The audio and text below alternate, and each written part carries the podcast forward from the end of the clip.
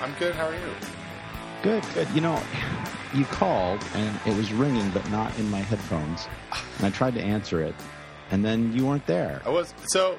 You know what's funny about that? When I called, it wasn't in my headphones, and I thought, ugh, I've totally messed up my Skype uh, um, settings. I don't know where everything is. And then then you called, so I was like, well, let me see. It's not ringing, but I'll try and, and pick it up. And uh, lo and behold, you're there. You're on the other line. You're the, the other side of the line. And and and uh, and you're in my ears, and I, I'm in your ears, And- and, uh, not in a dirty way. and to you too. Uh, um, oh, I gotta stop my Dropbox and Evernote, all the all the good things in life.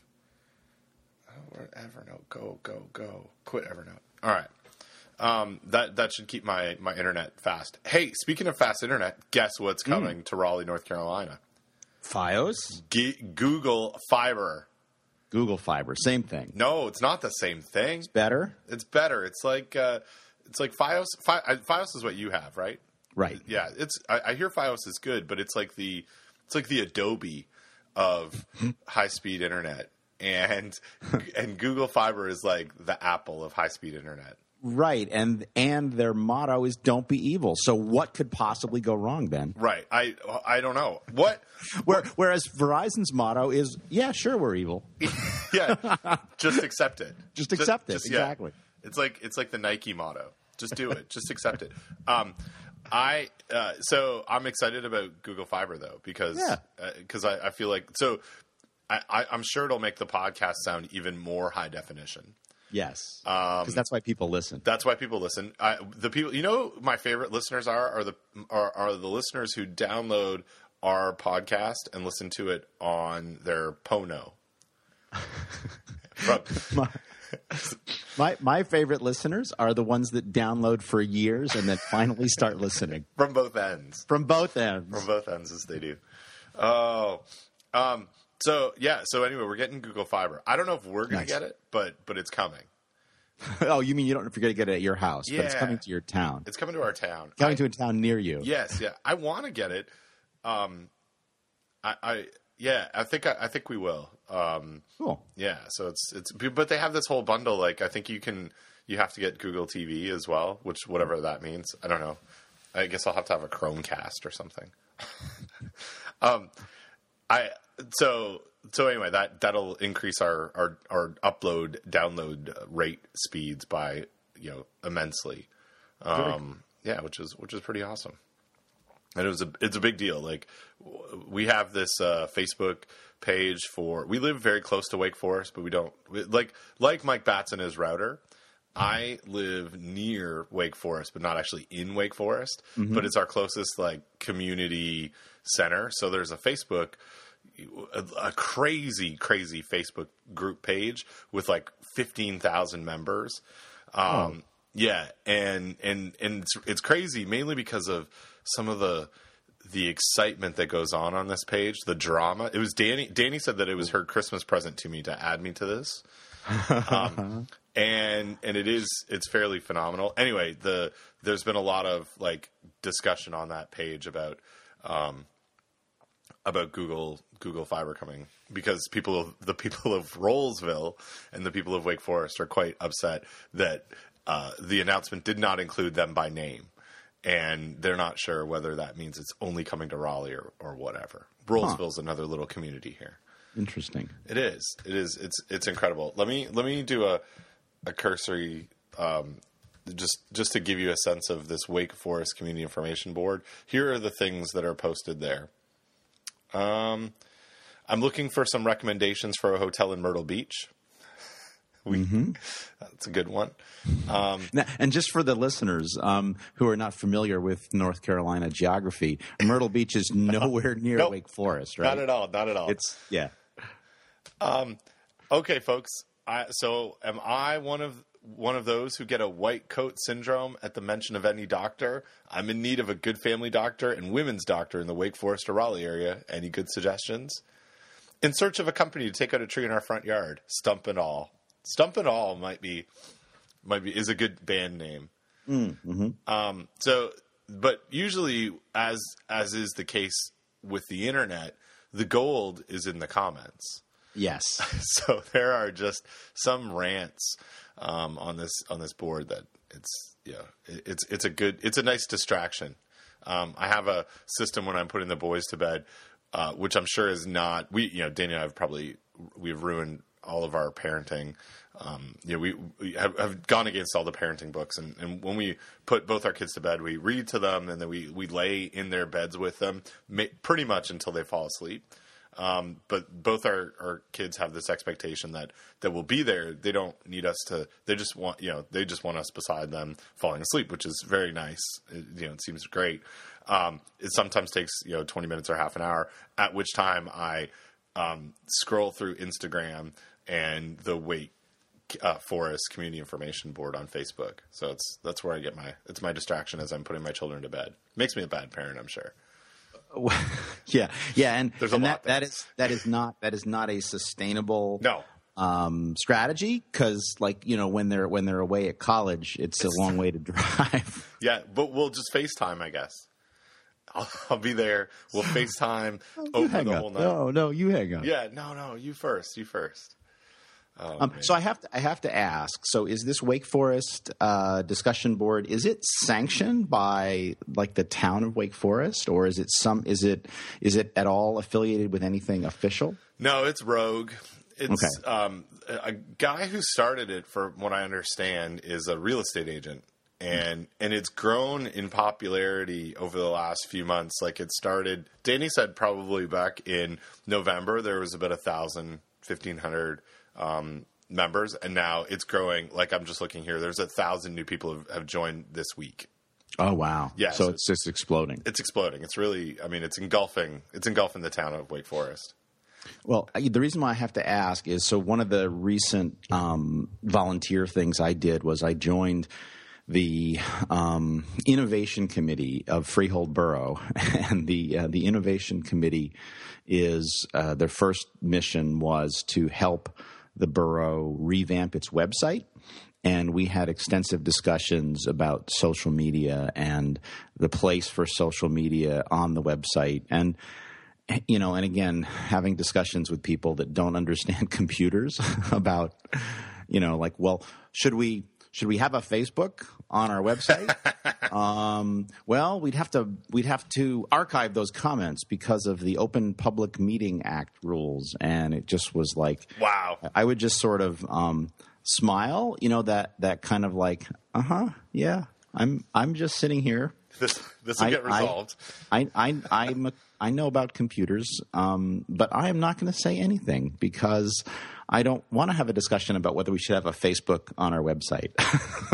so, or a Twitter. Should we Or have a Twitter? Um, Should we have a Twitter on our website? Yeah. So anyway, I think I'm just looking at the Freehold website, Freehold Borough website right now. I think, and what we did do some good because we did vet a bunch of contractors, and I think we went with a contractor that I thought was the least um, screwed up uh, of, of any of the the the con the the the, the people that were bidding to to put this together. Um, and I and it looks like a new website. It's it still does not look fantastic, but um, but at least we have a tab now for e-government. Oh, not quite sure what e-government is, but there you go. it's Um, there. Anyway, so so I just the the social media and local government uh, was just uh, on my uh, on my uh, uh, radar to, to to ask you about anyway. So Well, it's it's funny that you asked about the sanction part of it, Mm-hmm. um, because what there there are two. I mean, there are things that I love about the internet. Um, there are lots of things that I love about the internet. Don, um, one is that people as and I don't know where where Doug got this this quote, but he's he's shared it with us in email that the internet is a place where people who um, are searching for others who have the same opinions go to congregate and and then it persists. It, you know, it rolls, and and so this this board is is all about that. It's also a place where people. I've taken a couple of screenshots of it because um, there's some interesting food safety stuff that that pops up. Like, um, did you go to this pizza place last night because my family got sick? And then look like literally just sourcing from uh, a sample of the I don't know thirty thousand people that live in in Wake Forest and fifteen thousand that happen to be on this board um, of saying, yeah, no, I ate there last night and I didn't get sick, or oh no, I ate there three weeks ago and and it was great. Or no one would get sick from pizza. Like, and it's just the, the string of conversation is is fascinating. The other thing that's popped up uh, on the board is um, the I've seen some questionable legal practices when it comes to food transport and sales. So, for instance, someone posted, "I'll be going to Pennsylvania this weekend. I'm going to be bringing back a whole bunch of raw milk. Would anybody like some?" And and then there was this string of like, yeah, uh, can you bring me back two gallons or or whatever, um, or can you get me some raw milk cheese while you're there? Um, and it's so it's just it, it's fairly incredible to, to see this whole like network unfold. Um, And and are there any people weighing in saying you people are crazy? Raw milk is the devil. It's dangerous. It'll kill you and your kids. And, No. and and all of that. No. but it, no, no, no. Huh. And, Interesting. and- yeah, Because it's the internet, so I figured there would be some of that. But again, if it's maybe if it's all like-minded people, you know, who are who are who have the same perspective, then you're not going to have that. So- Right, right. Yeah, it's it, it, so I haven't seen any of that um at all. Um eh, but but there yeah, so it's it's it's just it's just fascinating to to sit back and watch as as this whole thing unfolds. Um the other thing that's that's happened on this, we've had you know on a on a more kind of serious note, we've had some reports of um, attempted child abductions, and and this Wake Forest Community Information Board has been the a, a, a quicker source of rumor and maybe not fact that is uh, than than official channels. So much, yeah, so much so that the police have actually, um, as they've been investigating these these reported um, uh, uh, you know uh, abduct, abduction attempts. Um, have said, please, please don't talk about this on, on your Facebook page. Like this, is, it's going. We're we're now responding to a lot of things that may be false because of um, this this Wake Forest community information page. Oh wow. Yeah, it's it- Fascinating. it is right. Like it's it's a whole. It's you know, and- and I guess you know I look at it as you know as we as we study this stuff and see how this you know these discussions play out. I look at it in one sense and say, well, that's exactly why the internet was was created was the democracy of of information and and you know the police don't own all the information and, And that's ex- and that's exactly what the problem with the internet is. This Right. democracy of information. Uh, yeah. Oh, it's so exciting though when it when you see it happen.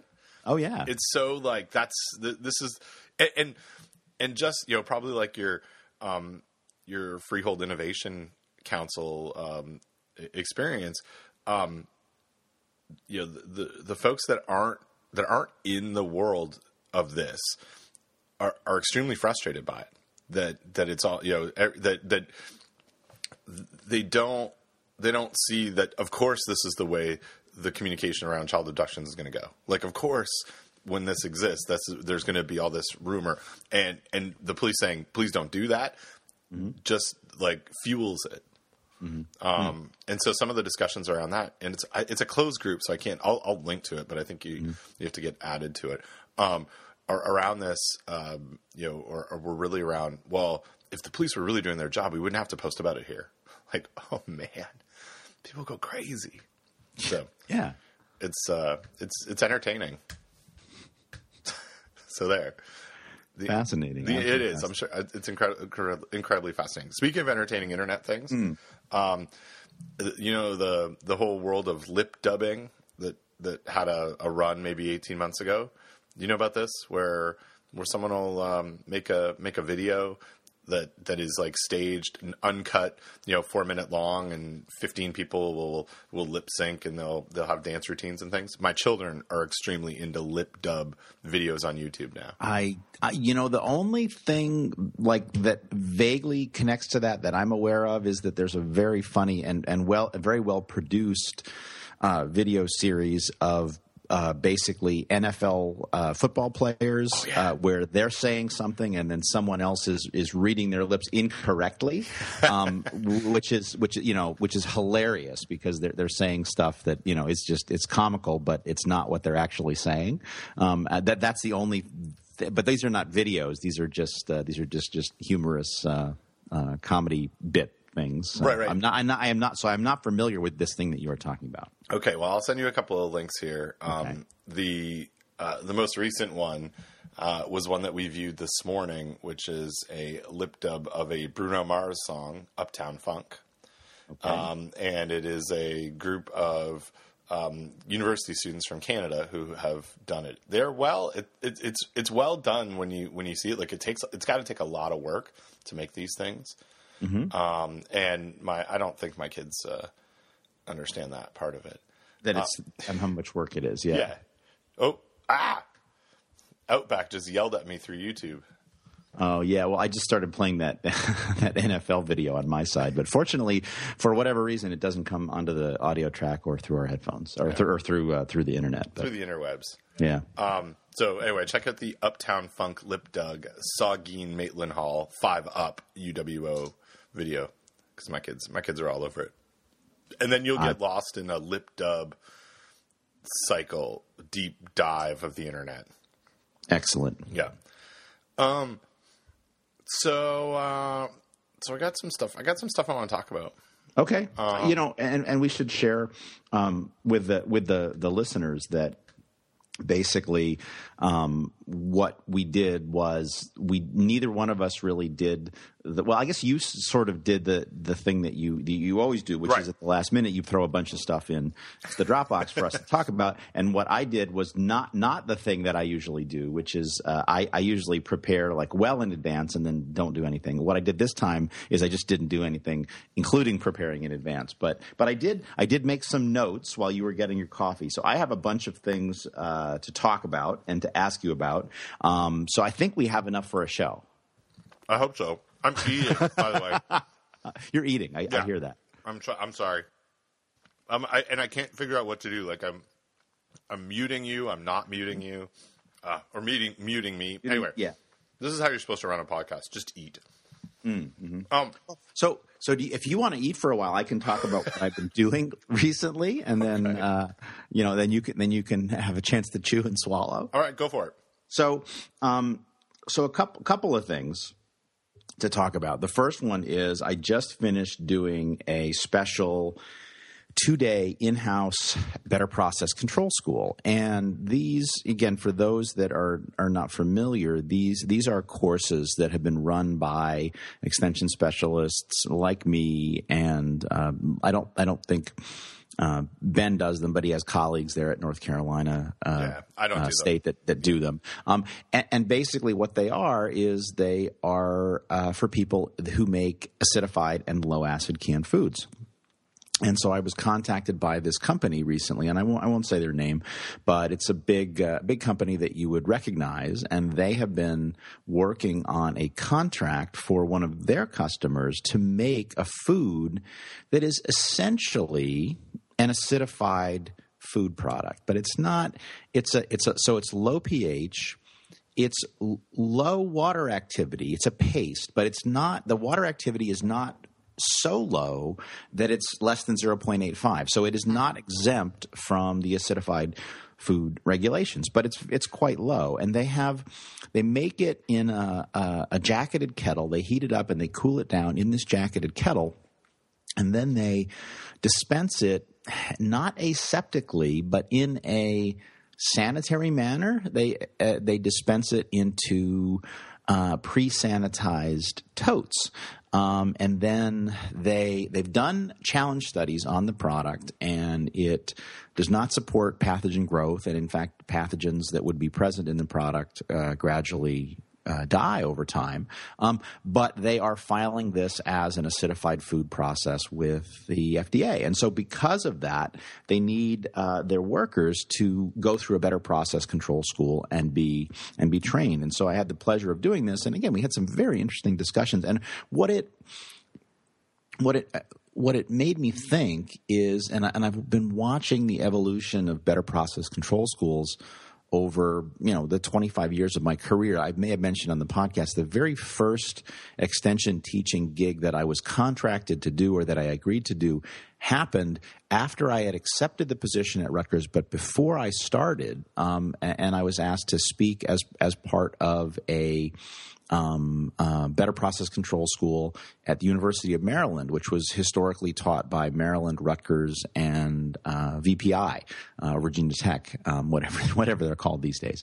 Um, and um, so I've been doing this for a long time, but what I see is that the industry, I mean, the science is, I mean, it used to be back in the day, it was easy because you made a food, you put it in a can, you made a food, you put it in a jar it was acidified, it was low acid, and that was pretty much it. And then we started getting aseptic, and then we started getting aseptic with particulates, and now we have this particular process that this company is using that it sort of fits within the constraints of the regulations, but not quite. And it just it hmm. it made me think increasingly that like the the industry is moving rapidly and in very exciting ways, in very challenging ways in terms of potentially challenging ways in terms of microbiology but um, but I'm not sure the regulations are keeping up, especially the acidified and low acid canned food regulations. And so I don't know. It's just it just made me you know in sort of a uh, you know pontificating state about the future of, of the industry. So I'm just I'm just very uh,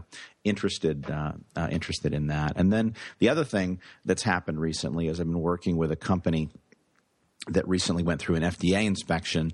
And as as often, and this is why Ben, I can never go to work for the FDA because if, if I go to work for the FDA, um, there will be no one out there to call BS on on on, on bogus FDA inspectors who are who are messing with uh, messing with uh, companies that and the companies don't have always have the technical expertise. Like they have enough technical expertise to know the inspector is is not right, but they don't have enough expertise to refute it. And so anyway, I want to I want to ask you again, and we'll we'll do this all confidentially without revealing any details. But I want to ask you about a particular process that the company is following, and then what the FDA inspector said, and then what your thoughts are on the relative safety of of the process. So, oh, I, I love um, it. A, so we'll, we'll come, we can come back back around to that. But th- so those are two two things that have been going on for me recently: the Better Process Control Schools, and then also this uh, this company that's being um, harassed is probably too strong a word, but this this company who's had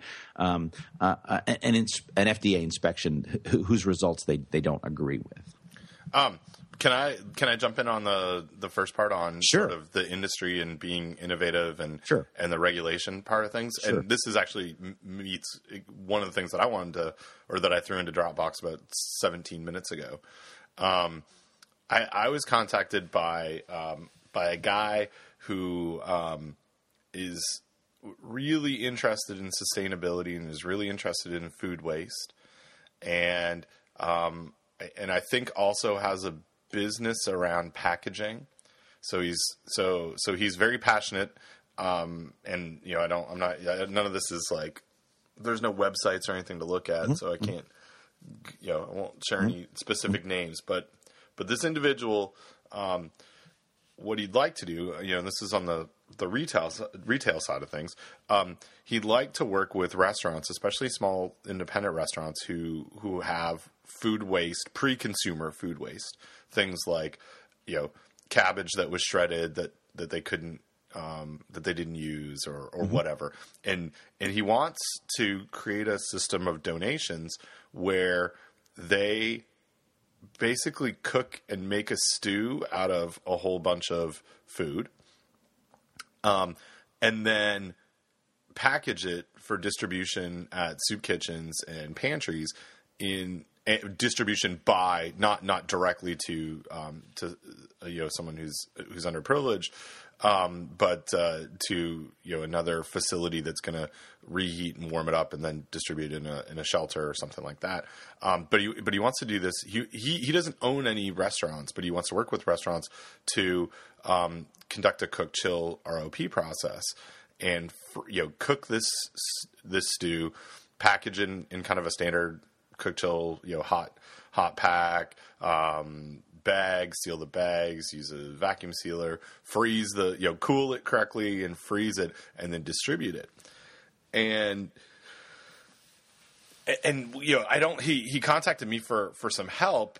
I don't know exactly what the help is that that he's he's looking for, other than you know, he, he kind of asked what are the what are the you know hazards associated with this, and what are the risks of it happening, and what should I do? And he talked about freezing, and had you know sort of had an understanding of of the the ROP stuff that that we worry about in retail on.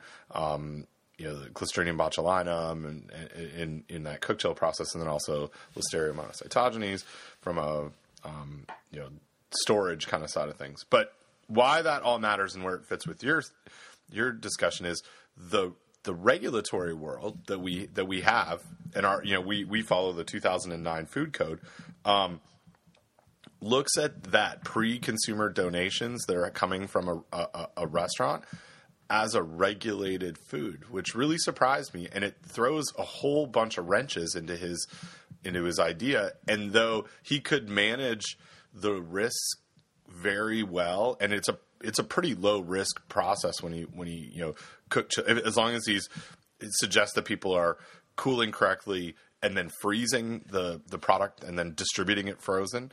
Um, it's a it's a regulatory mess because what it what I've what I've uncovered, and he's probably uncovered the same thing, is that each individual who is looking to donate food will have to apply for a variance specific to the stew that they're going to make. And then they have to have a HACCP plan to go along with that variance. And it could be a very basic HACCP plan, but each of them are going to have to apply for a, a variance on their own because it's all, you know, just individual restaurants. And if, and what, what I think he's looking for help from me from, and what he's realized is, um, you know, restaurants want to give away stuff and, and want to help with you know with food waste and they they recognize that there's waste but in this situation it's really hard for them to do it without adding a bunch of burden to them for something that they're not going to make money on and right, and it, and it and it's a it's a such a huge burden that basically it's a non-starter, right? It's like absolutely. Why, why would I do a ton of extra work to uh, to take something that would normally go in the trash and give it to somebody that's going to do some good. So no, and and and this is you know, and this whole this is this is an this is a, and we could, this will nicely segue into the second thing that I want to talk about, which is because this particular company that's that's getting you know uh, beat up by the FDA inspector, given a hard time by the FDA inspector, is also a cook chill ROP oh, style perfect. product. So, but but the, but so what do we do in this situation? I mean, I understand from a regulatory perspective, I understand the risks, right? Like like R and but you know, and then and we can we can spend a little time talking about ROP, which for those that don't know is reduced oxygen packaging and and food microbiologists have for relatively good reason for many many years um, uh, put the fear of God in people about ROP packaging because botulism, right? So, so this is if you do it wrong, it's this is a yeah. very, very dangerous thing. However, given the the what you've described to me and the process of you, as you've described it to me, it's pretty safe. And so the question is, how do you how do you navigate the complex regulatory structure, which is what it is, to try to do something that is relatively simple, relatively relatively straightforward, relatively safe, which could have a tremendous benefit in terms of reducing food waste, a tremendous benefit in terms of helping people who who don't have enough food to eat. Right? Uh, it's it's a very interesting and very complex problem. Right? Absolutely, and that yeah. I mean that's that's the thing is. Um, I, I really, you know, my interpretation of of our implementation of the food code initially was, oh, what you, you know, this is what I said to him when I was on the phone with him. I was like, what you just described to me, it can't can't possibly be regulated because you're giving the food away, and we have this like mm-hmm. very, you know. Our the our, our state kind of looks at if it is not in commerce, like food pantries are are not regulated in our state. They're not permitted or um, uh, inspected facilities. You're kidding? No, no. It's like food for pay. That's it. If it is not food for pay, no regulation. Whoa. Yeah. So we have so so That's that. I'm sorry, you just blew my mind. I can't. I can't imagine. I am pretty sure they're regulated in the state of New Jersey. it, it's about fifty percent of the states have some Okay, they? regulation. Okay, Yeah. wow. So it wouldn't surprise me if, if New Jersey's the um, Louisiana's a really interesting one. They are super. yeah, but they're super regulated. Like Oh well, yeah, but because there, I, there are a lot of them, right? I Right. Louisiana's a s- pretty poor state, it's yeah. right? So well, a lot, a lot of people that that are on the fringes that do need that kind of support. Oh, that's fascinating. Yeah, so we have. I mean, it, it's it, it's always been really interesting, and it it makes for an easy answer as a you know an extension specialist because someone says, okay, well we're gonna we're gonna run uh, we're gonna give away a bunch of food. What do we you know how do we do how do we comply with the food code? And and the answer, the, uh, for the most part, is nothing. don't have to. You don't have Yeah. to. Oh Um, my and- God. but but here's the cool part of this um, or the cool not so good part, but but this interpretation situation. The fu- the food code um, doesn't explicitly talk about uh, food for pay. It talks about customers and distribution of ROP product. And the interpretation that FDA has and the interpretation that our state has adopted is that if someone does what this gentleman's looking to do, um, you know, does this ROP process, distributes, does it in a permitted permitted facility, and then distributes it, then the food code is absolutely in place, even though someone's not paying for it at the end. Which also blows my mind because it's like it's food, it's not food for pay. No, it's not, but it's it's done. It, it falls under distribution. Our our interpretation of distribution is they they've done it, and there's precedent for this. I threw this into Dropbox. Um, there's a, a a letter, and so I you know I did some some nice googling on this because I'm I'm like vastly interested in this. I want I want to make I want to make it easier for this guy. This seems like a really great idea, and it, it it can be it can be done safely. Um, so there's uh, a, a, a an email that was sent to a whole bunch of people who are FDA folks, and this is like it's awesome Yep. how this all happens. Yep. Um, and it's posted as a PDF on uh, on Yep. our uh, public health website, and it's from Shirley Bohm Shirley Bohm. Yep. in uh, February 2008, and the question that that was posed to um, uh, to Shirley, I guess, is is this Olive Garden is donating their cooked chilled products after three days. They freeze the products, which are still in sealed bags, and deliver them frozen to food pantries. The code is pretty clear in the regards of this issue. They claim that there is a national policy or allowance for this practice. Are you aware of it all? And so there's some discussion um, on it, and it basically just goes into why cook chill, and I won't go through all of that. Um, but the response from Shirley is Olive Garden could request a variance based on freezing the product to be donated before the three day shelf life at 38 is finished, provided they have a procedure and perhaps agreement with the recipient agency or food pantries that they will hold it frozen and open the bag immediately following thawing or rethermalize it from the, fo- from the frozen state. So, great. It exists. It, there's precedent for it. But it is like a crazy complicated situation. Now, every restaurant, so food, so Right. Olive Garden, they put in one variance for their process. And and it's like it's low impact with such high benefit. He, the the grassroots nature of what what this uh, guy's looking to do means maybe he's got 30 or 40 restaurants that have never done a variance. And now he's got to help them facilitate that process. It's it's like you said it's a non-starter. Well, and even even if even if this guy only works with Olive Gardens, right? Right. Each and every Olive Garden in each and every municipality would have to request a variance from each and every public health department.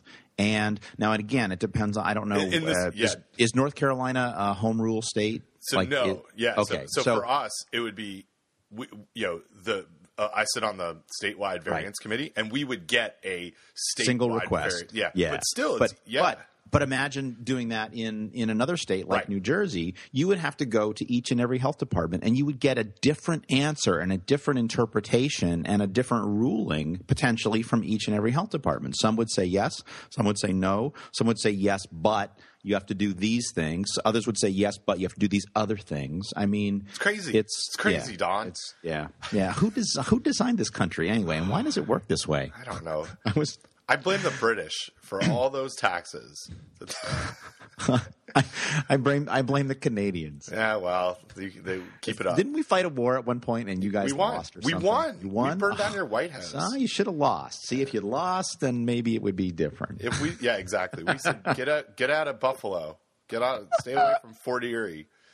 Um, but so, Uh. but this is it's kind of crazy, right? Like, so Yeah. you and I look at this very, uh, you know, I think similarly from a from a science based background and looking at risk and be like, of course you can do what you're trying to do, but the regulatory system, which is supposed to be risk based and science based, doesn't really allow you to because of the paperwork behind it. Right. Right. Well, and and again, and it's not it's not like there are no food safety risks, right? Oh, yeah, there are yeah. there are some food safety risks. So I mean, it's you know on the on the one hand, the the the humanitarian side of me says, well, yes, we should be making things easier for soup kitchens. On the other hand, the the the conservative risk assessor part of me says, well, boy, we we really can't, you know, we really don't want to open up the doors to making people sick. And then the risk assessor says, well, if we just have the right amount of data and and if we just monitor things, and then you know, I don't know, it's just. uh it just gets really complicated really quick. But but yeah, and and yeah, and I, I don't know. It's uh, it's just an interesting interesting situation. So what's what do you think's going to happen with this guy? I don't know. I, I really, um, I'm not sure. So I think after my initial conversation with him, and I was like, "Dude, this is totally unregulated. You're you're fine." And then once I w- circled back with the health inspector folks in, in the county he's looking at, and, and they're like, "Well, here's our interpretation." I was like, "Oh, I see where I see where you're going here." Um, I, I don't know what's I don't know what's going to happen. I mean, so and what I, what I might suggest to him is to work on a standardized variance application. right. right. And that says, okay, look, here's I'm going to give you one that is that is special. It's only for this program. These are the types of things that are going to go into the stews. Um, I, I you know, I, I kind of told him I was like, look, just don't don't mess around with with anything where you might have some CBOT issues if anybody's refri- refrigerating it. Like I, I basically said, stick to either absolutely frozen or 41 and below and keep all the fish and, and seafood products out of it. Hmm. Um, because, cause that'll just, you know, once you start getting into, well, I need a variance for this type of product that we're going to hold it at 38. So our walk included, mm-hmm. and mm-hmm. it's like, just Yep. don't, that's, that's going to be crazy. Um, so that's, that's kind of what I'm going to suggest is to work on that and then give a form to to these restaurants who want to participate and say, look, I've done ninety percent of the work for you. Here are the the things that you could put into a stew. Here are the bags, um, but you still need to file this. We could file them all together um, and look at it specially. Um, I, I, I feel like the guy, you know, I, I want it to work. I want, Yeah, yeah, yeah. I, I don't want it to be like, oh, let's throw our hands up in the air and be like, ah, the system sucks. well, so so let's let's let's segue from that to a discussion of the same issue, except you mentioned excluding seafood, right? So this is um, Seafood ROP. So this is this is a company that processes um, meat products, vegetable products, and seafood products. Okay, and they just recently had an FDA inspection, and again, um, the FDA inspectors giving them a hard time. So there's a bunch of different issues. Some around cooking, some around cooling. Let's separate the cooling issues aside because that's you know we could we can get into that if you want. But but the thing that I'm really interested in your opinion on is the cooking side. Okay, and so here's what here's what and I'll read from the company's email to me and again keep keep everything confidential and and you know not so that nobody could identify the the company because I'm doing this with without their permission. But you Right, know for hope, the, for the no benefit of for the benefit of uh, for the benefit of anybody listening. Um the shut-ins. Yeah, yeah. Okay, so um, these are um, two seafood soups. Uh, there's a, a crab soup and a clam chowder soup. Um, they have uh, they have a pH that's you know five to six. They have a salt content around half a percent to one percent. So you know j- just generic you know generic soups, nothing special about them. Both of the soups are packed into um, ROP bags and um, uh, uh, 30 ounce plastic cups. They're sold frozen to the customer, and they have a 12 month shelf life. The preparation process the soups are cooked to 200 degrees Fahrenheit, and they are filled hot into the containers. Um, they're they're basically uh, the, the, they're they're made they're made in batches in in kettles and and the the kettles uh, you know mix the ingredients and they bring them up to the cooked temperature. Um, the the person who's uh, running the the operation is taking the temperature of the kettle and then when when it gets to the target temperature, which is again 200 they will um, say, okay, we're done cooking, and we start filling into the ROP bags and to the cups. Um, the they it generally takes um, uh, about half an hour to fill the contents of the kettle into all of the bags and all of the cups that they're making. Um, uh, and, it, and it's always less than an hour from the start of uh, putting it into the first bag until the, the, the kettle is completely empty. Okay? Okay. What? Oh, question. Mm-hmm. Um, just for clar- clarification, mm-hmm. they are hot filling those bags. They're not cooling that product down. They are filling when they when it gets to 200, they they put it into the filler and they start gotcha. filling. Gotcha. Okay. Gotcha. Yep. Um, uh, the what they do is they um, so the bags uh, come out of the the, the, the products are being filled in, in, in a filler. Okay, the uh, quality assurance uh, tech is checking the fill temperatures, and they check the fill temperatures three times. They check the fill temperatures at the start of the batch, at the middle of the batch, and at the end of the batch. Okay, mm-hmm. um, uh, so they have they have, they have the, the the temperature of the kettle, which is 200 when they start filling, and then they have three representative temperatures during this, let's say, maximum one hour filling process, beginning, middle, and end.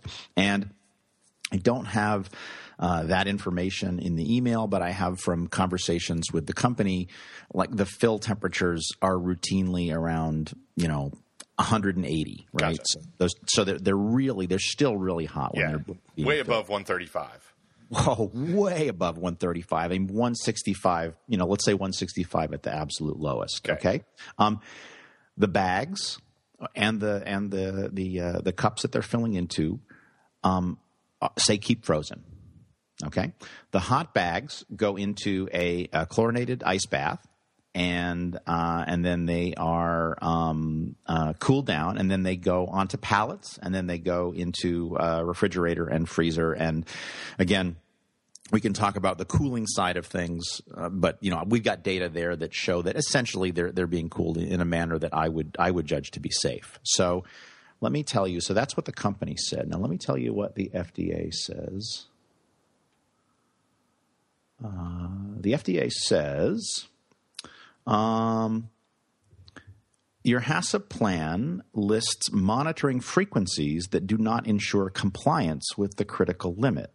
Your HACCP plan for these soups in ROP bags lists monitoring procedures at the cook step that do not ensure the critical limit is met. Your plan lists a critical limit of a temperature of at least 165 for 36 seconds to achieve the cook. However, your plan lists a monitoring procedure of thermometer and stopwatch. This critical limit does not ensure that the product was cooked to a minimum temperature of 165 degrees Fahrenheit for 36 seconds.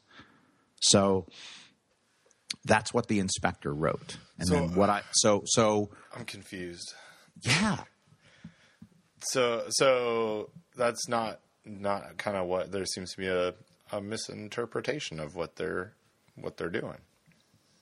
Is that the way you you see this?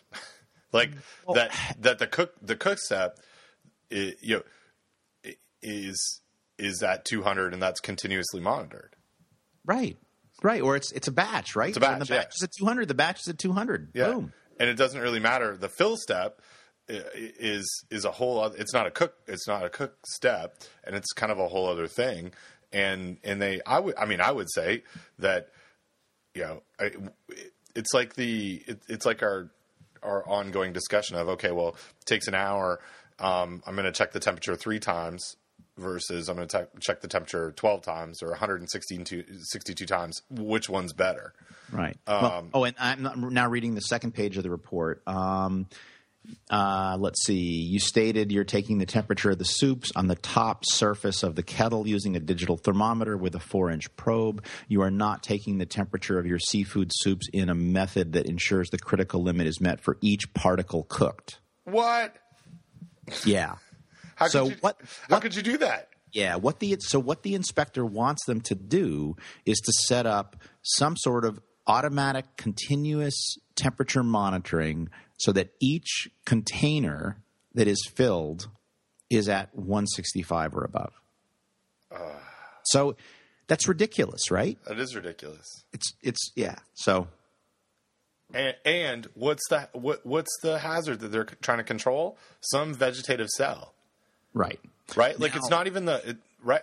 You know, Right now, now ROP Clostridium botulinum seafood that's a separate discussion. Now, Right. in, my, in my opinion, if they if they meet um, appropriate cooling standards to to minimize the risk of Clostridium perfringens, then you know all evidence is that that, that will also minimize risk for Clostridium botulinum. So if they if they and, and this is another thing that the inspector was dinging them for is they're following basically they're following USDA Appendix B guidelines for cooling meat products, and the inspector is like, well, for seafood you need to follow the FDA HACCP guidance. And it's like, okay, because perfringens reads the regulations. Right, yeah, I mean, exactly. Right. So, and we're using ComBase model to predict perfringens growth during cooling anyway. So it's like, well, you know, the bacteria don't really care, right? They care about pH and salt content. They really don't care whether it's chicken or beef or seafood or bean dip or, or what have you.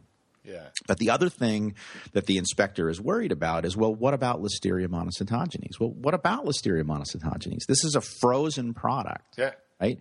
Yeah, there might be Listeria floating into the top of the kettle, but it's hitting the soup Yeah. that's at 200 um, and, and it might be and there, and there might be listeria in the finished product but it's frozen and it's being cooled in such a way that there's minimal listeria growth during the cooling process right? So what are they concerned about? Well what the inspector is concerned about is his interpretation of the regulations right? It's it's not it becomes not a discussion about microbiology and managing risk. It becomes well you're not meeting the regulations as I interpret them, so I am going to ding you for it. right, right.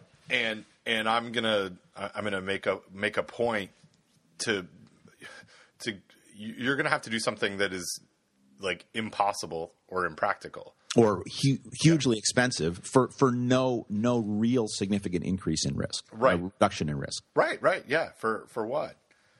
Oh man, that's crazy. So anyway, that's on my list of things to do this weekend to write a write an angry report and then and then and then tone it down a little bit. Oh man. Well, it's it's funny. I've I've um, this world of ROP. There are two things that I've now really gotten into since moving to North Carolina because you know I didn't know anything about home food preservation before I got here, and now I know a lot about it. um, and, and ROP over the last year or so, being part of this variance committee, um, a lot of the stuff that I see is ROP, and so I'm the I'm the sciencey guy on this on this committee. So they kind of look to me and be like, okay, well, what is this? How does this work? I'm like, uh, I better find out. And uh, our good friend Brian Brian Nummer has has like some phenomenal stuff on this. Oh yeah, yeah. He's he's really, you know, one of the go-to extension food safety guys in the U.S. on ROP. He's really made a name for himself. Yeah, and he's and and Brian's great. Like that's the thing is it's he, he Well, he's he was trained at University of Georgia. Of course, he's great. of course, and um, he did a lot of work with our friend Elizabeth Andress. Yes, indeed. So that makes him even even greater. Even greater. even greater. But um, but the stuff he like j- just his interpretation. I've you know, I've been going through some of the documents that he's written and some of the powerpoints he's put together, and it's like, man, I don't, I, I can't, I can't do this. I don't have to make any changes. I don't have to mess around with it. It's very clear. Um, and and he, I, you know, if we were having a discussion with him, I think he'd be having, you know, looking at this in a similar way. And that's he's been a big um, proponent. Well, I mean, I I, I, I wasn't around. I, I know you were, but I, my sense is he was a big driver behind um, the changes in the 2013 food code around cook chill from a you know at CF at the CFP level of here's this here's what the science says that um, we can really push date coding of this product to 30 days. Um, you know, for all these reasons. And and he's yeah, so I'm I'm just seeing so much ROP and I keep thinking about Brian. Yeah, and we, we yeah, I was on the ROP committee, and that was one of the committees where we we really did good work. And I don't know if you've seen the the report coming from that committee, but there are some there are some beautiful graphs and figures, and uh, I will I will uh, modestly claim responsibility for those beautiful graphs and figures Excellent. Uh, under Brian's direction. Not even a humble brag. No, no, not No. even humble. No, I'm a, I'm I'm a little bit not humble because because they're honestly They're that Ben, good. they are they are gorgeous. I've seen them. I like them. I like what you did there. Thanks. You're welcome. Um, so, I, so just to continue this discussion, because this is what we this is what we do. Um, I had I talked to another another individual, a restaurant owner, um, who is seeking. A, I, I'm all about variances now because it's really interesting. That's. I, I just answered my own question in my head of why are you so interested in variances? The the, the answer is mm-hmm. because it's different. It's like someone's really trying to trying to move something forward and the regulations are hindering them so let's try and do it now sometimes they don't have science behind it and that's a problem um, so I, uh, I I have been put in contact uh, with a restaurant, uh, sort of a high end restaurant, progressive foodie kind of person um, in Durham, uh, North Carolina, who is doing a whole bunch of canning of stuff on site. And i don't know exactly why like they're making jams and preserves and their own pickles and then they're canning them. And, and i mean basically i know why. I don't know um, what what the the purpose of if they're really trying to do large batches and store it for a long time or, or whatever. But so he's got to go through the process for a variance for that specialized process. Um, that wasn't the in- interesting part. The interesting part was talking to him about um, sous vide. And um, and, Oh, you know, and we and we should we should explain that sous vide is French for under vacuum, and it basically is a synonym, as I understand it, it's a synonym syn, synonym synonym for reduced oxygen packaging. It is. It Am I correct in that? Okay. You're correct, and it's it's really a cooking process in reduced oxygen Mm. packaging. So you would um, uh, fairly specific uh, temperatures. You'd cook, you know, usually protein foods, eggs, meats. And um, and you can control the you know you can get very specific specific and control um, exactly what temperature usually to a tenth of a degree of what the product gets to, and then you hold it for a long time. Um, so so he this this individual is cooking squab, in sous vide squab, and what wants to serve that that squab, um, you know, his, his term medium rare. And he said, I don't know what the temperature that is internally, but I'll tell you that I sous vide it um, for um, I sous vide it. yeah, I sous vide it. That's that's the yeah, I sous vide it Oh, that's funny. um, for um, I don't know what he said, 90 minutes at 145 degrees Fahrenheit. And so I go to you know FSIS Appendix A, and I'm like, yeah, you're that that seems reasonable. I'm like, do you measure it? Do you? And he's like, no, I don't even know how I would do that. I was like, you have a thermometer? oh yeah, I guess I could just stick it in to make sure that it's at that temperature at the end. And I was like, it's, so anyway, this whole process was it w- was fine. What we got into a discussion was why you know he's like i'm not a mcdonald's. And he used mm. that term over and over again. You know mm-hmm. i'm not doing everything the exact same every time. Why do i have to worry about this stuff? People don't get sick and if they get sick they should just know when they go to a restaurant that there's a chance that you might get sick. People have these experiences all the time. And i was like whoa hang on a second dude. I was like are we really having this discussion? Um and and he so i when I was doing my PhD, I interviewed a bunch of restaurant owners about the cost of foodborne illness and what they viewed. These it was all independent restaurants, and one quote sticks with me, which which I thought about in this conversation. It was a, a restaurant in Manhattan, Kansas, and it was a like bar and grill kind of place.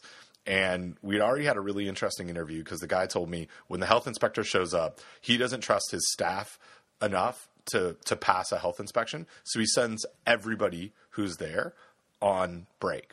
So he is oh, Dear God. Oh, it's incredible, right? So he so this one guy. I mean, so there's maybe 15 tables, 20 tables in this little restaurant, and he is taking orders, cooking, and and you know cashing out people. And he goes, fortunately, the health inspector's only here for about an hour, so I'm not doing you know everything. It, it's slow, but I but I can handle it. But I don't trust him enough. And I was like, damn, great, okay, I don't probably want to eat here. Because what's it like when the health inspector's not here? Do you trust him enough to not make me sick? But the same guy said uh, in the discussion about what does it cost for a foodborne illness? What you know? What, do you worry about lawsuits? Is kind of the stuff that I that I well, I was interested in. He goes lawsuits. He's like seriously. It's like people get upset about this. What do I owe them? Some toilet paper? Ah. and so that was the same kind of mentality of this this guy that I was talking to. He's like, people should just know when you go out to eat that there's a chance that you might get sick. And I was like, okay, but what happens if they end up in hospital? And I, of course, now he's he's sucked me in, right? Like he's like a troll on Twitter, oh yeah. where, where I was like, well, well, what about this? You know, it's like, so what happens with the with the health costs? You know, someone gets salmonella and they they go to the hospital for for eight days, and he's like, well, that's not very, you know, that that's pretty uncommon. I was like, well, it's it's common enough that you know, and I cited a couple of outbreaks Yep. that, that we've Yep. had, and and I was like, that there there you go, and he goes, well. He's like, well, that's the problem with our system is that we don't have healthcare that'll cover that, and, and insurance companies are just making a fortune at, at people getting sick from restaurants. And I was like, well, yep, that's the system though. Um, so he's like, I, my customers wouldn't sue me. And I was like, well, what about your customers' insurance companies? Because they're trying to recoup the costs, and and so we even got into this like esoteric debate on whether he should have product liability insurance. And I was like, I don't know. I mean, I'll tell you how much I see outbreaks get settled for. Do you carry that kind of insurance? He goes, No, would put me out of business. He's like, I'm not McDonald's. And then, uh, and that was it. That was our conversation. It was weird. Wow. But, but it, you, well, maybe, maybe, maybe we could do like, uh, like that senator from North Carolina suggested. on the list. yes. Thom Tillis could opt. Thom Tillis. Oh, but just before we before we transition to that, though, I just want to uh, put a little. Um, t- just a, a brief digression in place. One of the things that, so as you as you know, as we've talked about before on the podcast, uh, I run a program in my lab that inspects uh, Rutgers University dining halls. And one of the things that we have started doing recently, in response to a request from the university sanitarian that we work very closely with, is we have we so we do essentially a full scale health department style inspection but we've added a, a, a piece of that inspection recently where we go to the person in charge and we ask them a food safety question. And then we either they get it right or they get it wrong. Um, if they get it right we just give them a check mark. And if they get it wrong we record which of the, the questions are that uh, which what the questions were that they that they that they got wrong what the question was that they got wrong. And so and and you know, and I think uh, we're talking about evolution and the change of the food safety system. I think that that is one of the things that I think CFP has been very good at, and one of the changes that I'm I'm happy to see. And it gets to this guy like dismissing all of his employees because he doesn't want them around. Um, is like really what matters. What seems to matter is what does uh, the person in charge know, right? And, and and and so asking the person in charge specific questions about food safety, I think, is a great way to start. And I was delighted to to to make that change to our inspection protocols. Um, and anyway, I just wanted to get a, in a Yeah. plug for you know that kind of style of inspection, moving away from you know floors, walls, and ceilings, and, and getting more to the heart of the matter, like times and temperatures and logbooks, and and and again asking questions of the person in charge. it's it's cool. I mean, I, I'm I'm I'm very into that world, and um, as so I co-chair or I'm the vice chair. I don't know. I guess I co-chair um, a CFP committee uh, that was started this year under Council Two, maybe um, on um, food handler training. Some you know some some guidelines where we've been charged with coming up with that similar to the food manager training. And and, and as I've been working through the literature on this what you what you said is really really interesting and it's and it's key. It's what the literature says is that the knowledge of the manager is is like a go or no go part. And in a in looking at um, outbreak the um, S, the SNET folks at uh, at CDC have done some really good stuff on on this. On is there a certified food protection manager? What do they know? And, and that matters. That that seems to matter. But on the food handler side, the knowledge of the food handlers doesn't seem to matter. What matters is what they do, which is wh- which is really interesting, right? So Well, and it, and what they do may be in response to what their manager who knows or doesn't know something maybe Right. telling them, right? Exactly. So it's so so they so you can put food handlers through knowledge based programs, and and they'll they'll they'll be able to recite temperatures. They'll be able to do whatever. But that might that doesn't matter as much as what their manager knows and how that's Right. pushed pushed out, which which it makes sense in an organization. But it's interesting as we go through this process because I think the easy way out of a food handler training program is let's make them write a test, and and that's not uh, the the literature says uh, it doesn't matter. so no, make them write a test. Right. Right. Not the workers, right? Right, right, yeah, not the workers, right. not the workers. Um, so that's the, yeah. So so I've been I've, I've been diving into that over the last couple of weeks, and we, we have a uh, a meeting coming up and trying to come up with stuff. But it's it's a contentious issue. It's it's it's interesting. Um, but let's talk about let's talk about our our um, our uh, senior senator, junior senator from the great state of North Carolina. I don't know which which senator he is. We've I guess he's our he's our junior senator. Does that work? Sure. Is that what they're called? I have no idea. Well, we have two senators. He's the newest. Okay, and, and he's a, and he's a he's not a state senator. He is a no, he's he is a, a the big show. the the big show. He is a fe- federal. Uh, you know, he's he's a, he is a, fe- a senator in in in the in Washington D.C. That Yeah, kind of senator. That kind of senator. Yeah, not an Ottawa senator. They're a hockey team. Thom Tillis is not left wing on the third line of the Ottawa Senators. as far as you know. As far as I know, I think that's uh, I don't know Colin Green. Um, so so anyway, Thom Sen- Senator Tillis. Um, we'll link to this because it's pretty phenomenal. Um, he uh, he uh, he was on C-SPAN. He was doing this panel. I don't know exactly what it was for, but it wasn't an interview. It wasn't one of those uh, Sarah Palin gotcha interviews. Um, but uh, he he was talking about over overregulation and gave an example that that is pretty awesome. Um, so here it is. Tillis says in this in this panel, I was having a discussion with someone, and we were at a Starbucks in my district, and we were talking about certain regulations where I felt like maybe you should allow businesses to opt out. He said, as long as they indicate through proper disclosure or advertising through empo- uh, employment literature or whatever else. And then he goes on to say, I don't have a problem with Starbucks opting out of hand washing as long as they post a sign that says we don't require our employees to wash their hands, and then they post it. The market will take care of it. And, and so he, you know, that that part um, didn't really get picked up as much as you know the headline of senator suggests that businesses shouldn't wash their hands. Um, he he in, in one like true sense of of what what we write about on Barf Blog was sort of saying give everybody a bunch of information and let the market decide. Um, in this case, I you know I don't I don't agree with with with it. Um, but I understand kind of what you know what he was saying. But but he got skewered for, by like lots of people. It was a bipartisan skewership because it was okay. So you're all about no regulations, but you're you're taking you're saying someone can opt out of a regulation as long as they follow another regulation of posting a sign, Exactly. which is awesome. it's regulations all the way down. It is. It is.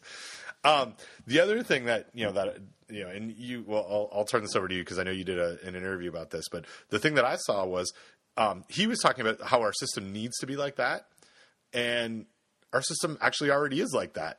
And it- the whole variance, or you know, the first half of this podcast that we talked about, someone wants to do something outside of the law. They want to, in some cases, opt out of a certain regulation, and we allow for that. We have variances, so it's it's not it- it's you know it exists, but as we just talked about, it's not. It's an onerous process for some uh, to go through. But they, but someone, you know, Starbucks could uh, apply for a variance to their hand washing to the to the hand washing part of the food code and say we're we're going to take care of the public health um, impacts of this by posting a sign and making sure that people understand that we don't wash our hands. And I, I can't I can't imagine that Starbucks would ever do that.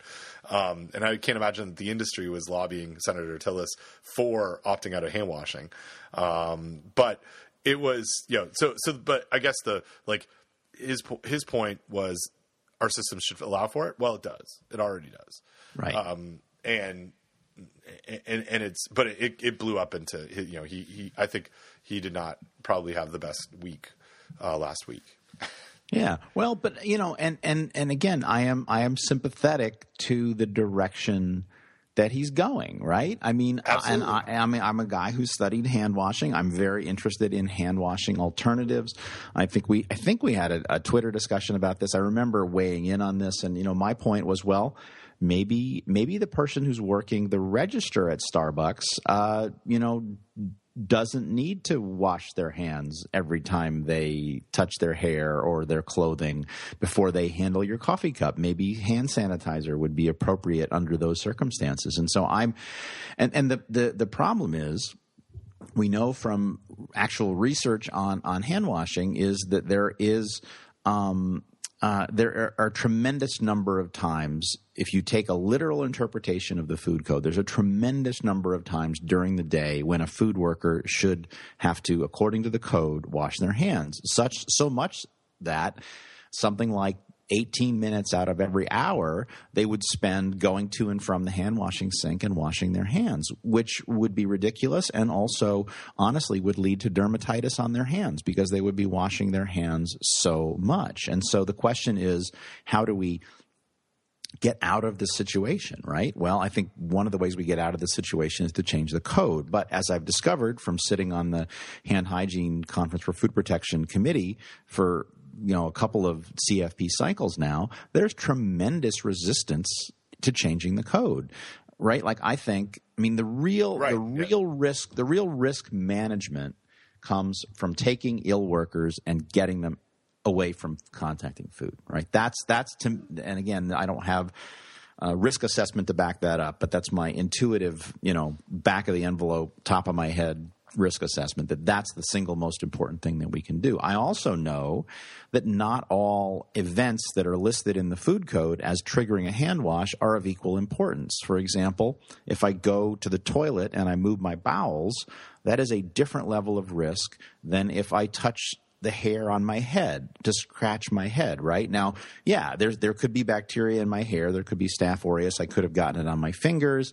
I would then have to touch a food product. Staph aureus would have to grow. It'd have to reach the level, you know, that food would have to be held out of temperature. It'd have to support the growth. It'd have to be out of temperature control. It'd have to reach a dangerous level, as opposed to if I've got E. coli or norovirus or salmonella, and I wipe my ass and I don't wash my hands properly, um, you know, and then I touch any food or even uh, uh, the outside of a Starbucks cup that someone else is going to touch with their hands and then touch their hands to their mouth. Okay, that that is a real quantifiable risk. Whereas the risk from me scratching my head uh, or or touching my arm or or touching my clothing, you know, that is that is a relatively speaking a smaller risk. So, how do we?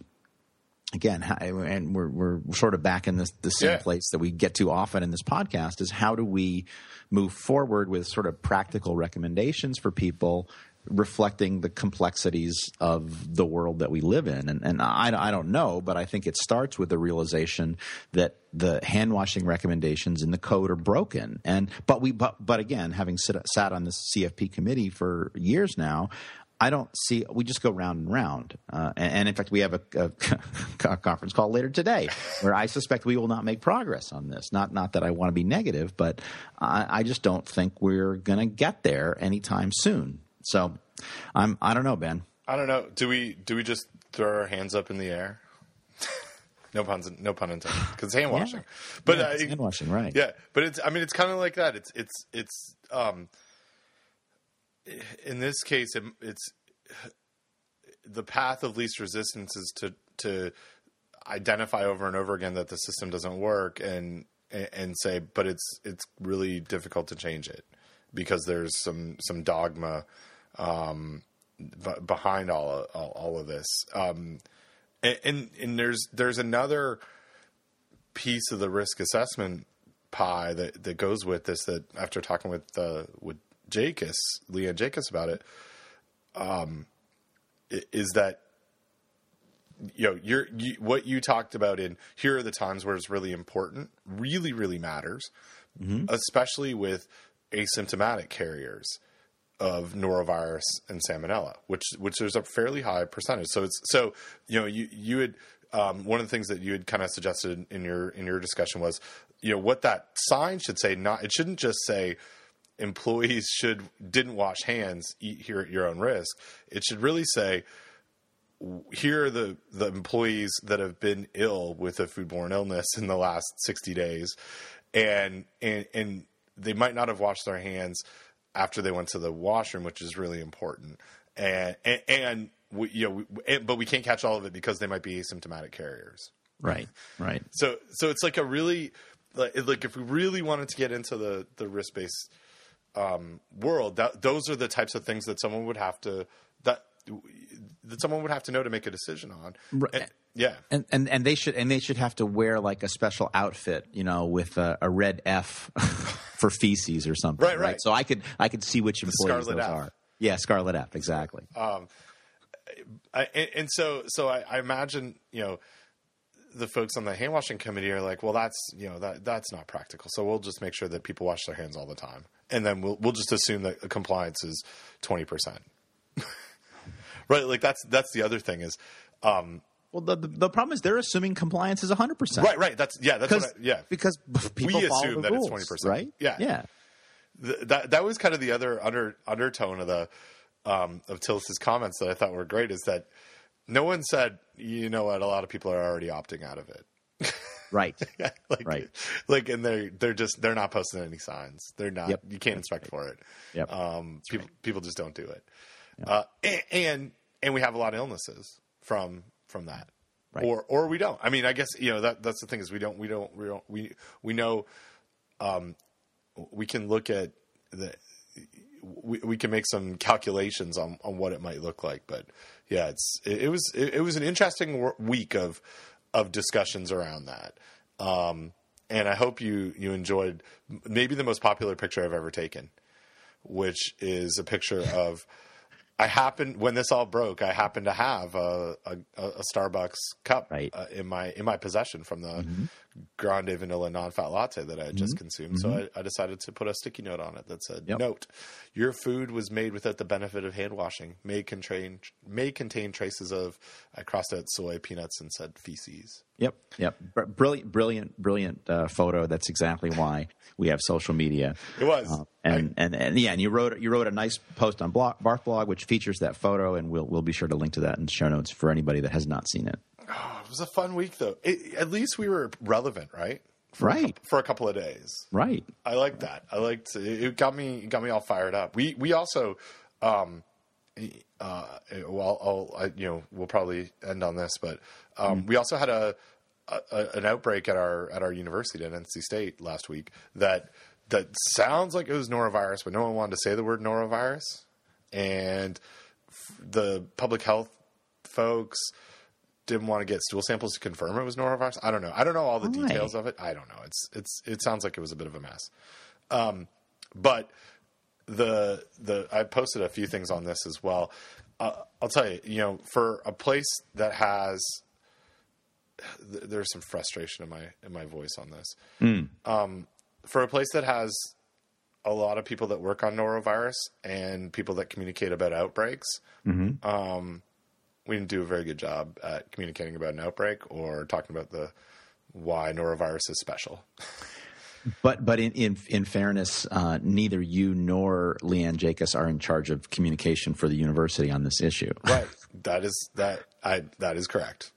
But but yeah, it is it is it is frustrating, and and every time every time I see one, and we talked about this b- before as well. Every time I see one of these outbreaks at a university, I I immediately you know, alert my colleagues uh, at Rutgers Dining because shoot, you know, it's just luck of the draw. Could could happen here, and we need to be ready. So, and, and yeah, it's just, I guess the the thing is, we're it's it's a machine, right? Like the university system is all a machine, and we've talked about our frustrations with some of that in the past, and it, it just became very personal in this one, where it's like you have people that literally have written papers on how you handle this, literally Mm-hmm. the research, all of it. We're here, and and you don't. You're you're you you have this knee jerk reaction of don't tell people what it is because it might be bad press. It's like Yep. no, tell people Yep. what it is so they know that they can't use hand sanitizer against it. And, they, Right. and if they're going to clean it up, if someone in their dorm's sick, that they can't spray Lysol on it. Mm-hmm. Um, and, and and just you know, and and Yeah, and over this happens, Ben, over and over and over and over again that people repeat the same bad risk communication practices, right? that that when when the when it gets tough, people just retreat to these familiar patterns that we know that that peer reviewed article after peer reviewed article show just is the absolutely the wrong thing to do, and yet people still continue to do them. Uh, yeah. Yeah.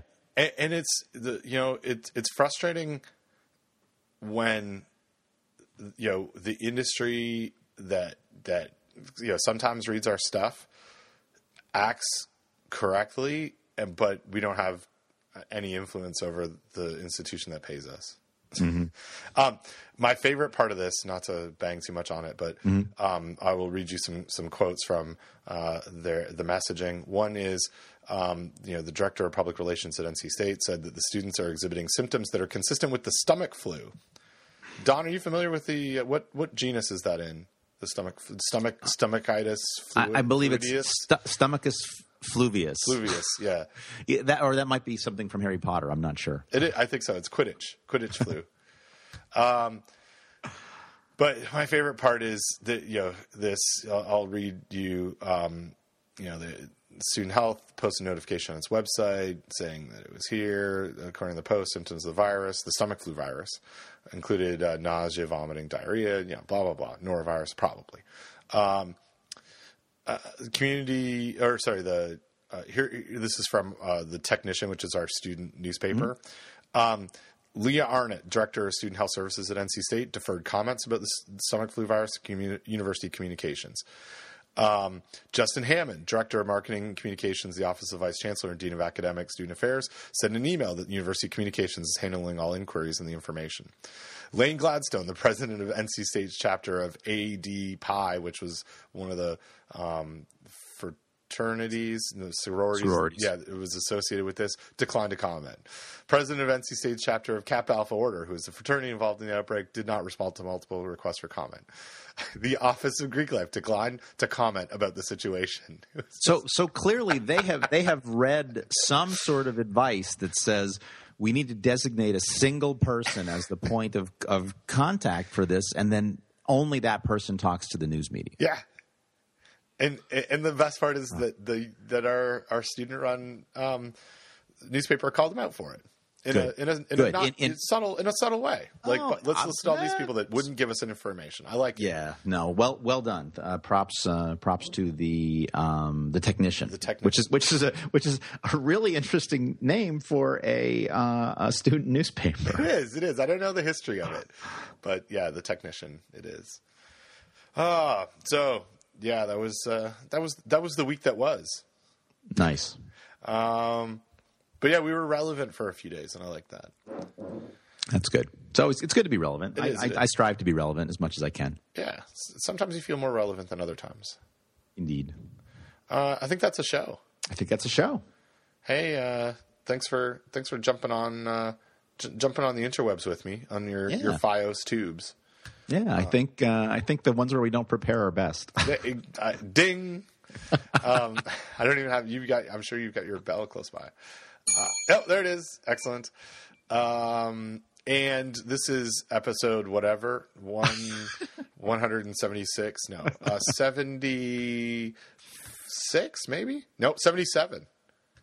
Um, this is ep- Sure, uh, whatever you say. It is. I'm looking at the at the countdown. So uh, episode 77. Uh, we just posted episode 72. Um, and and man, Don, have we got good feedback about having Manan Sharma on? Oh, we should. You should just fire me and just have him on all the time. Maybe we'll just do a spin-off, kind of like uh, Food Safety Talk 2 with with Manan Sharma. He was good. Did you? I don't know if you've listened to it. I, I have it downloaded. I have not listened yet. It's it's in my queue. oh, okay. Go- uh, You're going from both sides. it's, it's downloaded. You haven't listened. Uh, um, I'll give you the my fa- It's spoiler alert on this. Mm, okay. My favorite favorite part, maybe of any podcast that that I've been part of, including all the ones with you, Uh-huh. is that in the middle of the podcast, Manan is is in his office and and maintenance people come in to ask him about a broken freezer that he put a work order in on like 14 months prior to the recording of the podcast. Of course he did. Of and, course he did. And and they're showing up now for this course. work order. It was phenomenal. Well, it's it's good that they show up. I mean, we, we put in work orders at Rutgers and people just never show up. It's it's much better when they show up after 14 months. Oh, it's so good. So it's in there. It's still. It's like I had to leave it in. I, I thought it's Even even better than Bill Marler's daughter asking him for It's- his wallet. It is. Yeah, exactly. Wow. It, it was on par That's- with "Where's your wallet." Excellent. So anyway, Manan, Manan was was good. So check out that episode if you haven't already. Episode seventy two was was fun and and uh, and people seem to like it. Yep. Yep. All right. Well, uh, I will. Uh, I'll talk to you uh, again in the future at some point. Sounds good. All right. Thanks. Talk soon. Bye. Bye.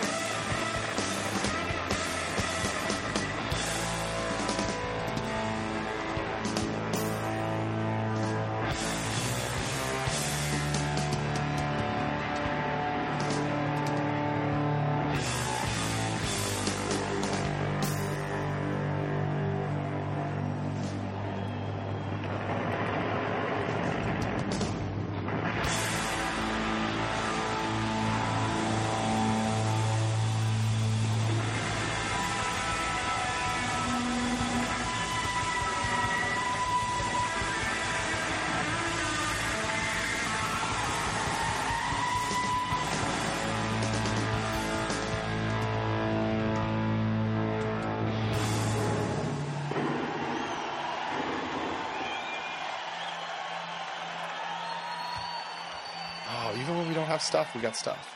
Yeah, that was good. That was a good one. That was fun. Sometimes, you know, probably what happens is we have, so, you know, when we do prepare, we've got five or six things. We're like, oh, that's really good. That's really good. And we try to squeeze them all in. Mm-hmm. And this was uh, was much more free flowing. I think, you know, we, we both we both stay up on top of what's going on, and then we have things that come in and out of our lives. And it was just good. That was a really good discussion. Yeah, yeah, and it- it's the one. I think the ones where we don't prepare tend to have a more natural flow. Yeah. Um, but again, I always worry that, that that we won't have anything to talk about. But I guess I shouldn't worry about that. But I, I I think it's still better to at least prepare some of the time. Yeah. I mean, I don't know. I, well, and because you forget, right? You may Yeah. not. I think we just take a different approach. It's like here's a catalog of things that we might talk about. Not Yeah, it's- here are all the things I want to talk about. Right, right, right, exactly. And then and then the conversation goes how the conversation goes. I like it. Like for example, one of the things that I had to talk about is uh, the awesome annual meeting that we are going to have, and uh, that we have so many abstracts. The program committee is working really hard. I'm going to see the program committee when I go to Portland later this month, and then I'm going to see you in Anaheim. But we didn't get to talk about any of that. No, exactly because it's it's happening. It's all happening. and, and I did see a picture of Brian Satter's uh, stack of 950 abstracts that he was reading. Yes. Does that? Do you have to? Do you read all of them? Is that how this works? Like, Okay, the program well- committee reads all of them. Yeah. Like, so I mean, everybody on that committee reads all of them. No. So the so couple of things. So number one, um, the uh, president elect and the president serve as board reps to the program committee. So I am not the board rep to the program committee uh, this this year.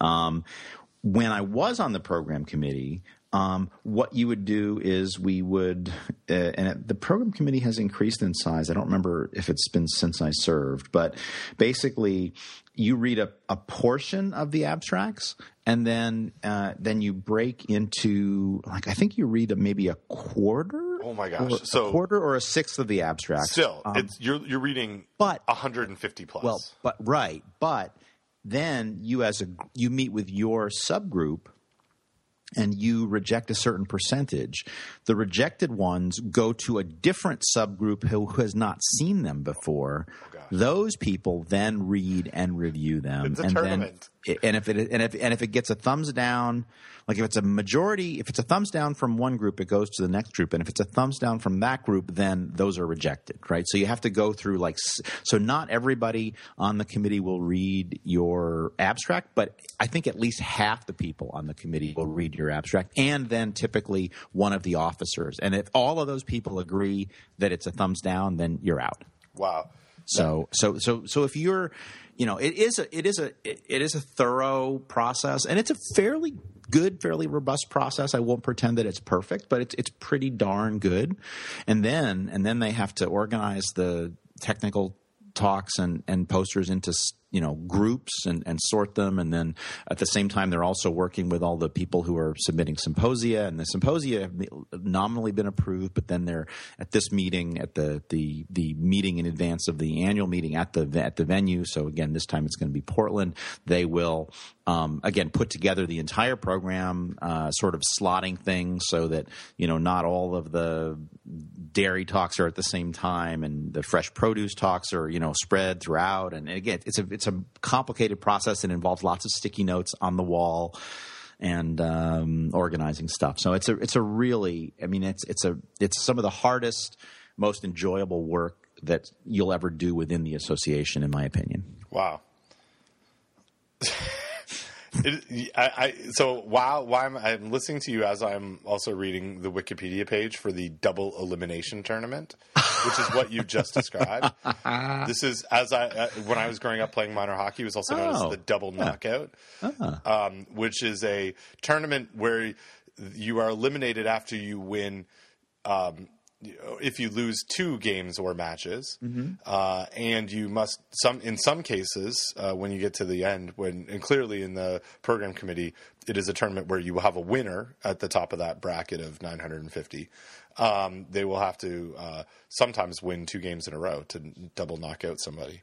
Right, not to be confused with the double knockout, which is a rare thing in the world of martial arts, which is what you find if you Google double knockout. Is that a, it's a Bruce Lee move? I'm sure. I think it's where two people knock themselves, knock each other out simultaneously. That is that sounds extremely rare. um, I just my favorite part of the double knockout or the double elimination tournament is Uh-huh. there is a winners bracket and a losers bracket, or could be called an upper and a lower bracket. But you can move from the losers bracket into the winners bracket. Um, it's it's complex. You'll have to check out the uh, the Wikipedia page, but it is known. It's extensively used in video game tournaments, table football tournaments, uh, popular in amateur wrestling at all levels, surfing, kiteboarding, uh, and curling bonspiels. I think it's also used in fencing. Yeah, it might it might be. Um, also, uh, in its mo- in a modified form, the All Ireland Senior Gaelic Football Championships and Of the course. All Ireland Ireland Senior Hurling Championship use a double elimination tournament format. Everybody knows that, Ben. That's true. It's for my. Uh, who do you have in your um, in your uh, hurling uh, fantasy fantasy hurling league? Who's your first pick in that league this year? Was it uh, was it Seamus Seamus O'Brien or uh, Yes. Potatoes McGee? yes, him too. Oh, just offended all of our Irish friends. Fortunately, they're usually fairly good-hearted folks. Oh, isn't isn't hurling? Isn't that Scottish, not Irish? Now No, we've offended no. we've offended both the Scots and the Irish. I think you're thinking of curling. yes. I think you're, that's a different. It's different. It's with a C. Hurling is uh, it's Gaelic and Irish uh, origin. I guess there would might be a. It's also um, shares a common Gaelic root with the sport of shinty, Of course it which does. which is pra- played predominantly in Scotland. I was I was thinking of haggis, I think yeah, you were thinking of uh, of um, of Carol. which, which also involves hurling, but only after Ah. you eat it. I think. I think you were thinking of Carol Wallace. She's from Scotland. Does she listen to the show? I don't know. She's. I, I hope so. Sometimes she Sh- shout out to Carol Wallace. You Hey. should listen, Carol, if you're not. yeah, Carol, check check us out. Um, yeah, so well, it's good. I'm I'm looking forward to my hurling fantasy uh, fantasy hurling draft next week in in, in Cork. Got to fly over for that. uh, oh dear, I'm laughing so hard I'm hitting the headphone. Hey, guess guess where I put my microphone today? I don't know. In Oh, a shoe. Excellent. Yeah, it's not bad. I didn't mess I- around. you didn't have to do this the whole time. No, that's that's very annoying when you do that. I know, I know. I, I've figured it out this time. So I've got this shoe. It's an old, it's an old high top shoe that I used to wear. Actually, that I used to wear curling. Max, Maxwell Maxwell Smart. He was used to talking to his shoe. yeah, this is a, this is a shoe. It's a shoe phone show. Excellent. Um, Schedule the next episode we should do that. because you have, you have a hard out. I do in in eight minutes. I have uh, I have to shower and get to my get to Sam's school for eleven thirty for a Valentine's party. Nice. Yeah, it's pretty awesome. Cool. All right. All right. Well, uh, hey, it's been a it's been a slice. Yeah, have have a fun uh, have a fun uh, Valentine's I will. school thing. I will. It's gonna be cool. And I will see you in a couple of weeks before we record. Yeah, yeah, that'll be fun. Yeah, Be good fun. stuff. All right. I will uh, talk to you later. All right, take care, Ben. Bye bye. Bye.